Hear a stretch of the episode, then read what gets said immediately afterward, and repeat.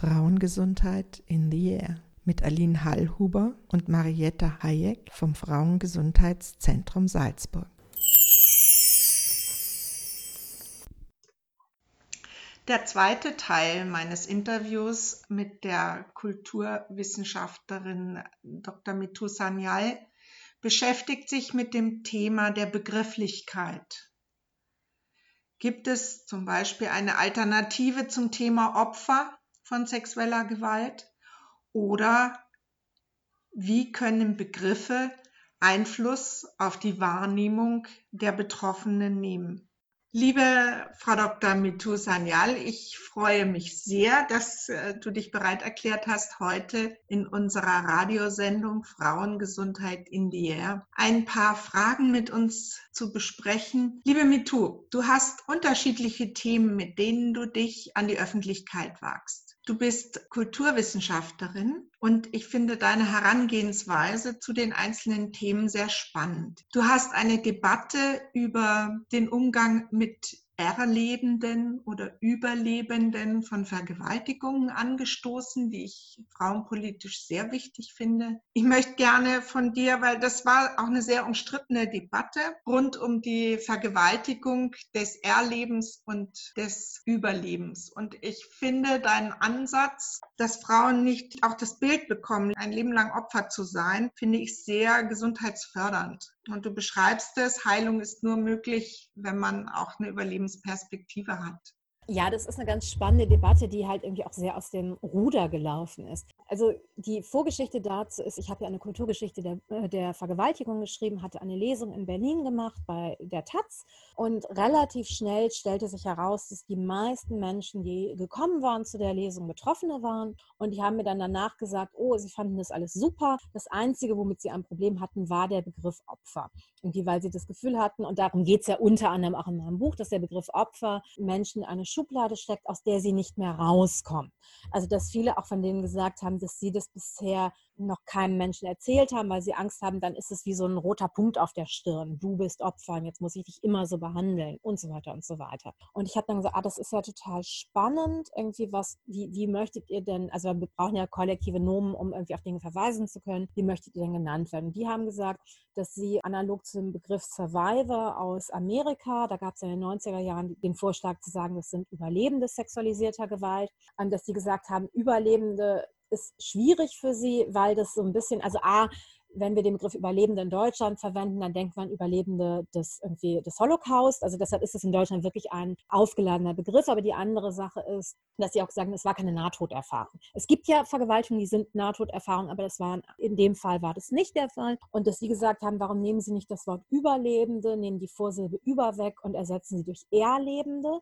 Irgendwie, also weil ein Erlebnis irgendwie da muss man erstmal nachfragen, wie war es für dich? Also nicht, nicht irgendwie, ich habe eine Vorstellung, sondern wie war das Erlebnis für dich? Nicht im Sinne von, es ist ein tolles Erlebnis oder so, sondern irgendwie, was bedeutet es für dich auch in deiner Biografie und so weiter und so weiter. Und ich fand das sehr spannend, habe gesagt, ja, ich habe durch das Buch eine Stimme bekommen. Ich bin gerne bereit dazu, einen Artikel zu schreiben, möchte ihr mit mir schreiben, die wollten das nicht. Ich habe ihn dann mit einer Kollegin zusammengeschrieben und mit der Marie wir haben den Artikel für die Taz geschrieben, für die Thesenseite. Und wie es immer bei Artikeln ist, irgendwie die Zeitung bestimmt die Überschrift. Die Überschrift war dann Du Opfer. Das ist natürlich schon mal nicht besonders geschickt. Und wir haben einfach nicht damit gerechnet, irgendwie, wie, wie triggernd das auch tatsächlich sein kann. Also, weil in dem Buch ist es ja sehr viel vorsichtiger erklärt, welcher Kampf es war, überhaupt als Opfer von Vergewaltigung ernst genommen zu werden, wahrgenommen zu werden, juristisch nicht zu sagen, ach ja, ähm, also, dass du ein, eine Diagnose als Opfer zum Beispiel brauchtest, um Therapien bekommen zu können. Was ganz gemein ist, weil Opfer irgendwie ist das so ein bisschen, irgendwie du kommst in eine Therapie, das heißt,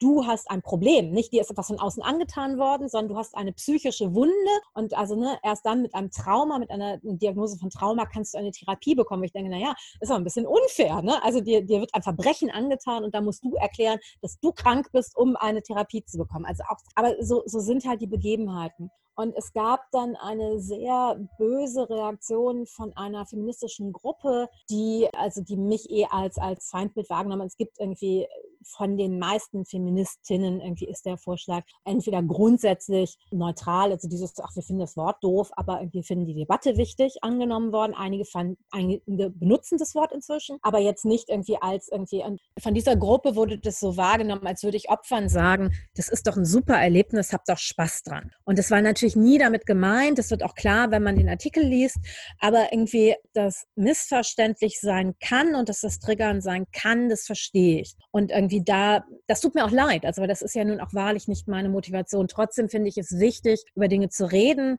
und wünsche mir dann eigentlich, dass mir jemand sagt, irgendwie kannst du es anders ausdrücken, irgendwie können wir, können wir die Debatte in einer anderen Form führen, das mache ich gerne. Dann wurde das relativ schnell irgendwie von der Emma irgendwie, ähm, die haben dann mein Foto veröffentlicht und irgendwie, und, und das auch nochmal irgendwie, ach genauso, ich würde jetzt irgendwie wollen, dass das Wort Opfer im Duden gestrichen ist, Quatsch, also ne, irgendwie in dem Artikel steht ganz explizit, dass es keine anderen Beschreibungen ersetzen soll, sondern dass es eine weitere Möglichkeit zur Selbstbeschreibung ist, neben ganz vielen anderen. Das ist ja eine grundsätzliche Frage, dass auch unter Feministinnen oft Begrifflichkeiten verwendet werden, die nicht von den Betroffenen selber gewählt wurden. Und da genau. finde ich das ganz besonders deutlich, was natürlich auch so eine, wie soll ich sagen, ich sage dir, was du bist. Ne? Ja, die, und gerade in der Strategie ist, schafft sicher auch Irritationen bei den Frauen. Ne? Ja, und gerade in der feministischen Therapie ist ja das Erste, was gemacht wird, zu fragen, welche Worte, welche Bezeichnungen benutzt du selber, wie bezeichnest du das, was, was dir geschehen ist, wie möchtest du dich bezeichnen. Also da geht es ja ganz stark auch nicht darum, ich heile dich, sondern ich helfe dir, dich selbst zu heilen. Ich unterstütze dich bei deinem eigenen Prozess. Es geht um Selbstermächtigung und nicht im Zuge der Therapie um eine weitere Entmächtigung, was ja eine Retraumatisierung ist. Eine Vergewaltigung ist eine Entmächtigungserfahrung und dann machen wir dasselbe nochmal in der Therapie. Und das war ja ganz lange gang und und gäbe in so klassischen Therapien. Auch mit bestem Wissen und Gewissen. Und ich glaube, es geht da auch nicht darum, das sind böse Menschen, die das so sehen, die machen das aus bestem Wissen und Gewissen. Aber weil so viel dran hängt und ich glaube, wir, wir sprechen für die Opfer und deshalb dürfen wir auch möglichst rücksichtslos sprechen, weil wir kämpfen für die Unterdrückten. Und das ist sehr tragisch, weil die Art, wie mit mir umgegangen wurde, war sehr entmenschlichend und sehr, äh, sehr erschütternd. Und wo ich dachte, ja, aber wenn es euch gerade darum geht, also eben irgendwie Opfer zu verteidigen, warum behandelt ihr mich dann in dieser Form? Das, da kann irgendwie das Ziel nicht die Mittel rechtfertigen. Ich finde, das müssten wir mitdenken in gewisser Form zum Glück sprang, für mich sprang dann sehr, sehr schnell die Rechten da drauf. Das muss ich wirklich sagen, weil, ähm, weil das in der feministischen Debatte, also ich weiß, da gab es auch Leute, die am Anfang dachten so, hm, wer weiß, also das, wenn man das nicht mitbekommen hat, wenn man mich nicht kennt und dann einfach nur den Emma-Artikel gelesen hat, könnte man ja denken, ich bin vielleicht eine ganz böse und will jetzt, es gibt es ja, es gibt ja Vergewaltigungsleugner und das, das wird ja gespeist aus dieser Angst auch davor. Jetzt sage ich, sag ich wieder, ach, stell dich halt nicht so an, mach doch die Bluse zu oder so. Ne? Und das war ja wahrlich nicht damit gemeint. Und dann sprangen die Rechten drauf und die haben den ganzen Diskurs irgendwie direkt rassistisch gedreht, dass gesagt wurde, ich hätte, weil im Heimatland meiner Mutter haben die am Anfang gesagt, sie meinten mein Vater, wäre Vergewaltigung ja legal, stimmt nicht. In Indien steht die Todesstrafe auf Vergewaltigung, wenn das Opfer stirbt. Da ist es halt so, dass gesagt wurde, ich würde den deutschen Frauen sagen, wenn die Geflüchteten sie vergewaltigen, dann wäre das irgendwie ein Spaßbad, dann wäre es ein Erlebnisbad, dann wäre das super und sie sollten doch alle mehr Erlebnisse haben. Und dann irgendwie, ähm, dann hat Pegida das und die AfD und alle haben das dann irgendwie massiv geteilt. Und dann habe ich ganz, ganz, ganz viele Briefe und, und E-Mails und, und, und Anrufe bekommen. Irgendwann habe ich einen Anrufbeantworter ausgemacht, wo mir dann Leute aus Opferschutz gewünscht haben, dass ich zu Tode vergewaltigt würde. Und das ist interessant. Also, ne, irgendwie, weil wir so, so die, die, die Opfer schützen wollen, müssen wir dir das jetzt wünschen. Dann habe ich auch irgendwie, also gerade die Sachen, die bei, äh, über Facebook gekommen sind, habe ich dann angemeldet. Hat Facebook gesagt, nee, das verstößt nicht gegen unsere Richtlinien. Die haben das überhaupt nicht durchgelesen lesen. Das ist, ist es immer so, das ist die automatisch automatisierte Antwort. Wo ich dachte, na super, wenn das nicht gegen die Richtlinien verstößt, was denn dann? Hast du geklagt? Weil ich hatte davor einmal geklagt äh, bei so irgendwie Online-Morddrohungen. Das ist eingestellt worden. Ich habe da tatsächlich, also mein Anwalt hat dann an die Emma geschrieben und die gebeten, das doch bitte online runterzunehmen, weil ich so viel Morddrohungen kriege. Die haben gesagt, nee, sie in die letzte Instanz gehen. Irgendwie, weil es geht um freie Meinung, die Meinungsfreiheit. Und gegen die Emma zu klagen, ist eine teure Sache. Ich hatte das Geld in die Nerven nicht. Die haben. Ist auch schmerzhaft, ne? Finde ich, ja. ist also sozusagen, das ist natürlich so hohe Identifikationsgrade man mit der Emma im Leben auch schon hatte. Ne? Ich bin ist, Autorin für die Emma gewesen. Also ja, ich, bin, ich bin auch immer noch Seite als Autorin geführt. Das ist ja das Absurde daran. Das ist auch immer noch, wenn man meinen Namen googelt, einer der ersten Treffer. also nicht, nicht die Autorinnenseite, sondern irgendwie Sanjal und Opfer. Du hast in dem Vortrag in Salzburg erzählt und das hat mich sehr, sehr lang bewegt. Hast du erzählt von einer jungen Frau, die gesagt hat, sie ist vergewaltigt worden, die war, glaube ich, Trempen und was sie bewegt hat, es niemandem zu sagen, weil sie will nicht immer unter dieser Ich bin ein Vergewaltigungsopferbrille gesehen werden. Ja, genau, das ist Virginie Despont, die Schriftstellerin Virginie Despont, die schreibt darüber in ihrem Buch King Kong Theorie und es war tatsächlich mit einer der Texte, die mich dazu bewegt haben, mein Buch zu schreiben. Und die hat äh, zwei Sachen, die mich daran sehr, sehr bewegt haben. Die hat geschrieben, die hat es Leuten tatsächlich erzählt und wenn sie es Leuten erzählt hat am Anfang, haben die gesagt, wie? Und du gehst nach wie vor noch Trempen, ja, dann hast du ja wohl die Nase immer noch nicht voll. Also das heißt, von ihr wurde erwartet, dass sie also die, die hat irgendwie, die ist dann vorsichtig und was immer, aber sie, sie wollte halt nicht, dass sie sozusagen ihr Leben aufgibt. Die wollte nicht zu Hause bei Mama und Papa bleiben, die wollte weiterhin ein freies Leben führen. Und nicht, weil ihr etwas angetan wird, muss sie jetzt auf alles und muss sie jetzt immer zu Hause bleiben und so. Und dadurch, dass sie das nicht gemacht hat, wurde ihr gesagt, ja, dann warst du wohl selbst schuld. Und ähm, das war die eine Sache. Also so, wenn du dich als Opfer nicht so verhältst, wie wir erwarten, dass sich Opfer zu verhalten haben. Also es ist natürlich völlig in Ordnung, wenn Menschen sagen, sie wollen das Haus nicht mehr verlassen oder, oder, oder, das müssen wir natürlich respektieren. Aber wenn jemand sagt, ich will das Haus verlassen, dann müssen wir das auch respektieren und nicht sagen, aber ein gutes Opfer muss sich jetzt so verhalten. Die andere Sache, die Virginie Despont geschrieben hat, die mich auch sehr bewegt hat, war, dass sie gesagt hat, wenn ihr jemand ihre Jacke hätte klauen wollen, hätte sie gewusst, wie sie sich wehren sollte. Aber dadurch, dass es ein sexualisierter Angriff war, weil sie gelernt hatte, du kannst da sowieso nichts gegen machen, war sie wie gelähmt. Nicht wegen Traumatisierung, sondern wegen allen kulturellen Botschaften. Und das ist tatsächlich etwas, was wir aus Forschung wissen. Die meisten Vergewaltigungen sind Vergewaltigungsversuche, weil sich das Opfer erfolgreich wehrt, sagt einem niemand. Also uns wird beigebracht, du kannst sowieso nichts tun. In meinem ersten Anti-Vergewaltigungstraining, als ich an der Schule war, hat der Polizist uns gesagt, irgendwie zwei Sachen, schreit nicht Vergewaltigung, schreit Feuer und wehrt euch bloß nicht, sonst tut er euch noch viel mehr weh. Die beiden Sachen, super. Das war Geld, was wirklich gut investiert worden war. Wahrscheinlich musste die Schule den Polizisten nicht bezahlen. Irgendwie, das sind vernichtende Botschaften. Du kannst nichts tun, es kann dir jederzeit passieren. Und wenn es dir passiert, dann ist dein Leben zu Ende. Und das ist natürlich so buff irgendwie so. Und das ist die Conditio Humain für irgendwie Frauen. Das kann ja nicht sein. Natürlich können uns Dinge passieren und das ist, das müssen wir ernst nehmen, aber das ist so vernichtend und so endgültig und das ist so behindernd für Heilung, dass ich dachte, das können wir als Gesellschaft nicht als Botschaft so stehen lassen. Ja, und du hast eine, eine Zahl gebracht, also sozusagen, wie viele Vergewaltigungen nicht stattfinden, wie viele Frauen eine Chance haben, sich zu wehren, was ja also sehr viel ermutigender wäre für Frauen. Ne? Also genau. Also das soll nicht relativieren, die, die nichts unternehmen können. Das soll nicht verharmlost ja, werden, sondern diese Wehrhaftigkeit, ne? sich auch zuzutrauen, dass man nicht stillhält, sondern sich wehrt. Genau, und das ja irgendwie, dass ja nicht jedes Wehren bedeutet, du musst jetzt die Pistole aus der Tasche ziehen, sondern irgendwie, es gibt ja viel, viel frühere Formen von Wehren. Es gab eine im Rahmen von MeToo eine Radiosendung, eine Call-In-Sendung im Deutschlandfunk. Da rief eine Frau an und erzählte, die war Trempen. Das war wirklich so der, der Fremde hinterm Baum. Irgendwie, der kam dann, hat ihr die Hand von hinten auf den, auf den Mund gelegt. Die hat den kleinen Finger von dem genommen, den nach außen gebogen. Kein Mensch kann den Griff halten, wenn der kleine Finger nach außen gebogen wird. Der musste loslassen, egal wie stark der ist. Der hat losgelassen, sie hat geschrien und der ist weggerannt. Und was sagt der Moderator da drauf? Sagt er, wow, großartig gut gemacht. Er sagt, oh, das muss ja sehr traumatisierend gewesen sein. Und sie sagt, ja, war sehr traumatisierend. Und das ist beides ist ja wahr. Es ist ein erschreckendes Erlebnis, aber es ist auch, wow, sie haben sich erfolgreich gewehrt. Und das ist einfach dieses, was machen wir automatisch? Sagen wir, das können wir lernen. Das ist, das ist großartig. Und es war etwas, wo ja Gegenwehr nicht mit irgendwie, ich muss tausend Karateschläge können, sondern ich muss einen kleinen Finger nach außen biegen. Das schaffen wir.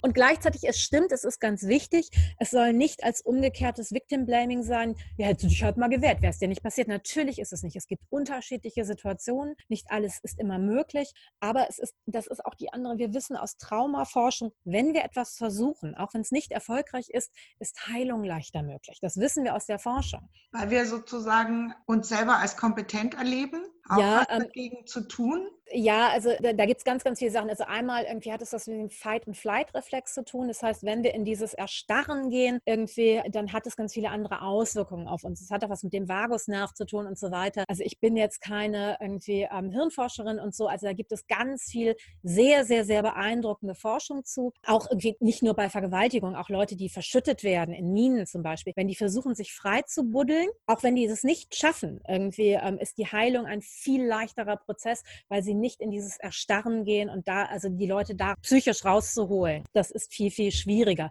Das heißt nicht, wenn du daran gehst, es ist auch eine Form zu überleben. Das ist auch wertvoll. Also es sind alles wertvolle Formen und es ist eine Form, wie wir uns auch selbst verteidigen können. Und manchmal ist in Erstarrung zu gehen auch eine Form zu überleben und auch das sollten wir wertschätzen können. Alexander äh, Solzhenitsyn hat, glaube ich, in seinem Buch geschrieben, dass im Gulag die verloren waren, die nicht mehr gekämpft haben, die ja. nicht mehr in ja, ja. Widerstand gegangen sind. Das heißt, die haben ihre Kraft verloren. Ne? Die, die trotzdem noch gekämpft haben, hatten die besseren Überlebenschancen. Absolut. In und, diesen und, schrecklichen Lagern. Absolut, absolut, ja. Und das finde ich als Bild ganz wichtig. Was äh, mir im Zusammenhang damit auch in klein, also ich bin geschieden und ich werde mal gefragt, ob ich geschieden bin, also auf Formularen. Ne? Und ich weigere mich, das zu beantworten als geschieden, sondern ich bin alleinstehend, ne? weil mit dieser, den Rest meines Lebens geschieden zu sein, definiert die Zeit nach meiner Ehe,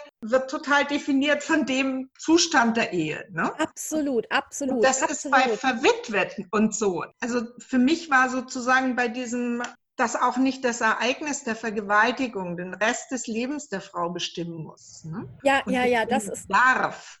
Es gibt einen, einen Wortvorschlag, den ich zum Beispiel sehr gut fand, den Vorschlag des situativen Opfers. Also in der Situation bist du ein Opfer, aber es das heißt nicht, deine Identität ist Opfer sein. Und jetzt bist du den Rest deines Lebens Opfer, sondern in der Situation warst du Opfer. Weil wir nehmen jetzt zum Beispiel Opfer von Autounfällen auch nicht wahr als, also okay, wenn du, wenn du dann Folgeschäden für den Rest deines Lebens irgendwie davonträgst, dann kann man da nochmal anders darüber diskutieren. Aber wenn du einen Autounfall hattest, warst du in dem Fall Opfer. Aber irgendwie, du würdest dich ja nicht weiterhin irgendwie die nächsten 200 Jahre als irgendwie Opfer eines Autounfalls beschreiben, sondern das sind ja andere Dinge, die dein Leben bestimmen. Und wie gesagt, es kann tatsächlich das bestimmende Erlebnis sein und das ist wertzuschätzen, aber das kann nur die Person selber bestimmen. Und es kann auch sein, dass die Person sagt, es ist das bestimmte Ereignis meines Lebens und ein Jahr später sagt, nö, ist es nicht mehr. Und auch das ist in Ordnung. Auch das, wir haben ja immer bei Vergewaltigung das Gefühl, die Geschichte muss aber immer gleich bleiben. Nur dann ist sie glaubwürdig. Nein. Also wenn ich an meine Kindheit denke, würde ich jetzt sagen, ich habe eine glückliche Kindheit gehabt. Vor 20 Jahren hätte ich gesagt, ich habe eine total traurige Kindheit gehabt. Und beides ist wahr. So, weil, weil ich jetzt einfach mit anderen Ressourcen darauf schauen kann. Und wenn man selber Mutter ist, ist der Blick blitzartig ein anderer. Ja, genau. Du denkst dir so, was habe ich von meinen Eltern erwartet, was sie alles können müssen? genau. Du hast also sozusagen bei dieser ganzen Debatte Vergewaltigung und so, welche Namen gibt es da eigentlich für die Täter? Außer Täter. Also welche Begrifflichkeit oder welchen kulturellen Kontext haben wir da? Ne? Wir sprechen dann immer nur vor den Männern, die ja nicht alle Vergewaltiger sind. Ne? Nur so Und die auch nicht alle Männer sind. Das Problem mit dem Begriff Täter ist ähnlich wie das Problem mit dem Begriff Opfer. Weil, also wenn wir uns andere Verbrechen anschauen, irgendwie, dann würde ich jemanden Einbrecher nennen, wenn er Berufseinbrecher ist. Irgendwie sagt, das mache ich jetzt mein Leben lang weiter. Während wenn jemand einmal einen, einen Einbruch begangen hat, würde ich den nicht als Einbrecher bezeichnen. So, ne? Es ist halt nicht seine Identität. Und es gibt den Begriff notorische. Ne? Genau. Also das wäre notorischer Taschendieb. Ne? Da gibt es dann auch so das Bild, der kann gar nicht anders. Ne? Äh, genau, genau. Und dass wir das Problem haben, dass es eine Identität bezeichnet, die auch danach nicht mehr veränderlich ist. Und ich möchte damit es überhaupt nicht klein machen und zu sagen, es war ja nicht so schlimm, sondern ich gucke darauf eher im Sinne von Prävention von weiteren irgendwie Vergewaltigungen. Das heißt, irgendwie, wenn ich einem Täter sage, jetzt bist du Täter und bleibst es dein Leben lang, dann ist die Chance, Chance, dass dieser Täter das wieder macht, sehr, sehr viel höher. Ne? Wenn wir sagen, ist, du bist ein schlechter Mensch, so bist du halt irgendwie. Und wir haben ein Konzept von Täter dürfen sich ändern nicht. Und das ist schwierig. Also wir haben es kulturell nicht als Gesellschaft. Wir haben es aber auch zum Beispiel in Gefängnissen nicht. Also das, ähm, ich kenne Menschen, die Arbeit mit irgendwie Tätern machen, Psychologen, die dafür irgendwie auch unter großen Druck geraten. Und wo, wo gerade wenn die das irgendjemandem sagen, dass sie sagen, wie kannst du nur, jetzt wird mit den Tätern gekuschelt. Und es ist es ist schwierig. Also äh, gerade irgendwie, wie gehst du da adäquat mit um? Es ist eine, ist eine schwierige Sache, aber ich weiß zum Beispiel in Schweden setzen die ganz, ganz stark auf Therapie und haben sehr, sehr gute Erfolge damit. Wie gesagt, ich kenne dann immer nur die offiziellen Statistiken und die hören sich wirklich, also sie wirklich sagen, das ist eines der Verbrechen, wo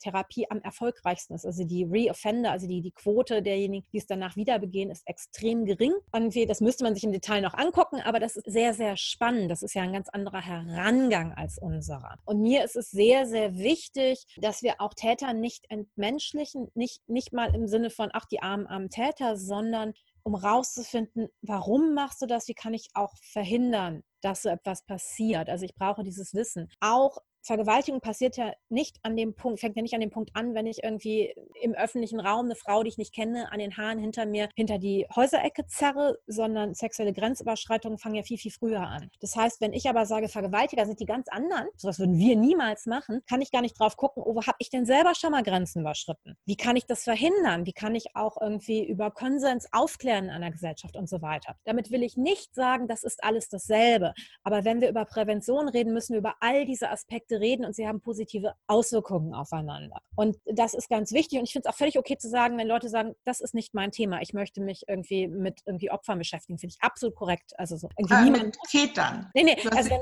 wenn, Leute sagen, ich möchte mich nicht mit Tätern beschäftigen, ich möchte meine, meine politische Energie nur auf Opfer richten, finde ich das total korrekt. Wir als Gesellschaft müssen uns aber auch mit den Tätern auseinandersetzen. So. Es gibt ja da in der Frauenbewegung auch so die Frage, wie ist jetzt wie geht man sozusagen mit erstmaligen Auftreten von Gewalt in Beziehungen um? Und gibt es Wege zurück? Tatsächlich ist das auch in sehr gewalttätigen Beziehungen, die Frauen wieder zurück zu den Gewalttätern gehen, was fast unverständlich ist für uns. Aber das Ziel ist ja eigentlich, dass die Gewalt aufhört. Das Ziel ist genau, dass die Gewalt aufhört und das Erschreckende, und das wissen wir auch aus der psychologischen Forschung, wenn wir Tätern sagen, du bist ein böser Mensch und du bist ein Täter, können die nicht aufhören. Wenn wir denen sagen, du hast etwas getan, was einem anderen Menschen großen Schaden zugefügt hat, aber du bist grundsätzlich ein, ein, ein lebenswertes Leben. Du darfst dich selber lieben. Dein Opfer muss dich nicht lieben, ne? äh, die Gesellschaft, aber du darfst dich selber lieben. Nur dann können Menschen sich verändern. Und das gilt für Gewalt in Beziehungen, das gilt für sexualisierte Gewalt, das gilt für alles. Und deshalb ist das so wichtig, diesen, diesen Weg auch nicht zu versperren.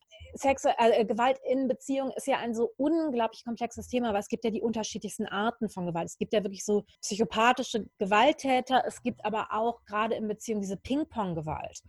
Wo irgendwie ähm, Entwertungen, dann gibt es Anschreien, dann fliegt irgendwann ein Aschenbecher, dann gibt es irgendwann den ersten Schlag, dann so, ne? Und das, das steigert sich hoch. Und da ist es zum Beispiel so, dass wir, wenn wir den Blick nur auf die männlichen Täter richten und nicht das System nehmen und sagen, wie können wir ein System heilen, dann helfen wir in den Situationen nicht. Also das, das, ist, das ist nicht erfolgreich, die Intervention. Und auch wir sollten uns überlegen, was wollen wir? Wollen wir erfolgreich sein oder wollen wir Recht haben? Und mir ist es dann persönlich wichtiger, erfolgreich zu sein. Das Opfer muss jetzt nicht sagen, oh, ich muss das System sehen. Das Opfer kann gerne sagen, ich will nie wieder mit dem zu tun haben. Das ist völlig in Ordnung. Ne? Aber in den meisten Situationen ist es eben nicht so. Also das ist ja das große, auch feministische Problem gewesen. Wieso verlassen die Frauen die Täter nicht? So, und das war irgendwie, das war auch das, was die Leute nicht, dieses, aber wenn du die, wenn du den nicht verlässt, dann willst du das ja anscheinend. Nein, es ist nicht so einfach. Es ist viel, viel komplexer. Und irgendwie, und das müssen wir wahrnehmen. Und wir wir müssen damit leben dürfen, dass die Welt komplexer ist und dass es nicht einfaches Schwarz-Weiß gibt. Und umgekehrt auch, das kenne ich auch aus der, also von Therapeutinnen, mit denen ich gesprochen habe, dass sie sagen, es ist auch wichtig, die eigenen Täteranteile in uns selber wahrnehmen zu können, weil es sind auch gleichzeitig die aktiven Anteile. Also sie sind auch für, wenn wir uns immer nur als Opfer wahrnehmen, ist es, also nicht Täterin sein ist eine gute Sache, sondern irgendwie, das ist auch ein Teil von Empowerment in den Therapien. Genauso wie es wichtig ist, mit den, irgendwie mit den Männern auch über ihre Opfer Opferanteile zu sprechen. Die sind nicht die Opfer und die Feministinnen sind die Täterin, sondern auch über Opferanteile sprechen zu dürfen, auch über deren Verletzlichkeit sprechen zu dürfen, ist es wichtig, auch über unser Gefühl von Aggression sprechen zu dürfen, über unser Gefühl von rächen wollen und, und, und, und, und sprechen zu dürfen. Ich finde, im Kontext mit Muttersein wurde mir so deutlich, ja, ich bin ununterbrochen ungerecht, ich bin ununterbrochen auch Täterin und in der Situation kann ich nicht anders. Ne? Du musst ja auch das, ununterbrochen Mutter sein. Du bist ja nicht mal irgendwie eine Stunde am Tag Mutter, du bist ja 24 Stunden am Tag Mutter. Jeden Tag die Woche, jeden Tag im Jahr. Und das lässt den Blick auf das, was, was Mütter auch tun oder antun, finde ich doch sehr deutlich relativieren. Dann ist alles doch nicht so schlimm, wie man es vielleicht so in, in den 20ern ohne Kinder oder 30ern ihren, den Familien vorgeworfen hat. Uh, ja, oh ja, oh ja, das ist ja ein riesiges Thema, auch die ganzen Vorstellungen davon, wie soll Elternschaft sein, was ist richtig, irgendwie, du darfst auch niemals die Stimme erheben, das ist böse. Das ist ja auch irgendwie, dann wärst du auch kein authentischer Mensch. Und das heißt nicht, du genau. sollst deine Kinder die ganze Zeit immer anschreien. Das ist ja nicht damit gemeint, sondern irgendwie, du musst ja auch sichtbar in deinen Gefühlen bleiben. Und diese, gerade an die Generation meiner Eltern war es, wenn ihr euch streitet, dann macht es, dass die Kinder das nicht mitkriegen. Und ich kenne eine ganze Generation, die so verunsichert davon war, dass die Eltern sich plötzlich scheiden gelassen haben. Und die hatten nie einen Konflikt irgendwie. Und, und wie, wie kann das sein? Die wirklich das Gefühl hatten, der Boden bricht denen unter den Füßen weg. Ja. Wir haben die Zeit schon wieder ausge... Ja. Danke dir, das war jetzt sehr umfangreich. Das war jetzt der zweite Teil des Interviews mit der Kulturwissenschaftlerin Dr. Mitu Sanyal, die wir in der Sendereihe führen durften. Das war die Sendung Frauengesundheit in the Air mit Aline Hallhuber und Marietta Hayek vom Frauengesundheitszentrum Salzburg.